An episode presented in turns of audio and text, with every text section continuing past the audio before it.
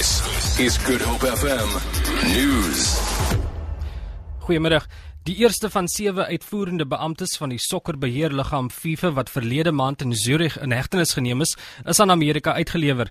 'n Verslag uit Switserland sê die man wie se naam nog nie bekend gemaak is nie, het gisteraand na na New York vertrek. Das die Switserse federale kantoor van Justisie sê hy is aan 3 Amerikaanse polisiebeamptes oorhandig. Nog 6 FIFA-beamptes word in verskeie gevangenisse in Switserland aangehou. Daar is die afgelope week onderhoude met hulle gevoer om uit te vind of hulle sal instem tot uitlewering.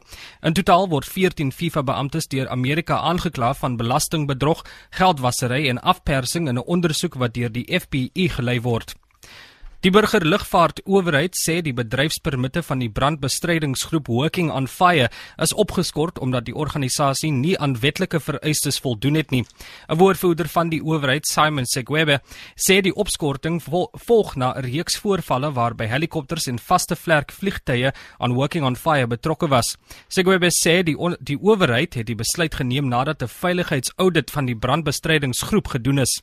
Daar is kommer oor die vliegverbod verbod omdat dit plaas plaasvind te midde van die tydperk waarin die meeste veld- en bosbrande in die somerreënvalstreek voorkom.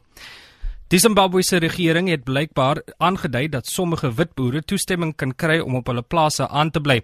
Dit volg 15 jaar nadat die regering wydverspreide grondbesettings goedgekeur het wat bygedra het tot die land se ekonomiese agteruitgang. Die Johannesburgse kantoor van die Britse koerant The Telegraph haal die Zimbabwese minister van grond Douglas Mombeshora aan. Volgens die koerant het Mombeshora amptenare gevra om 'n lys saam te stel van wit boere wat op hulle plase moet aanbly omdat hulle van strategiese ekonomiese belang is.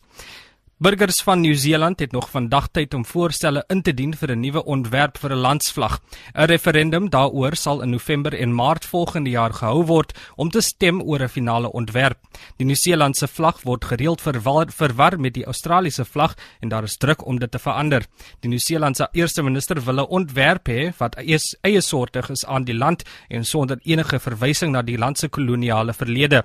Teenstanders voer egter aan dat Kiwi soldate onder die vaandel van die vlag geveg en gesterf het en dat die geskiedenis en nalatenskap nie vergeete mag raak nie. Vir Groep FM nuus, ek is Andriek Shay Petersen.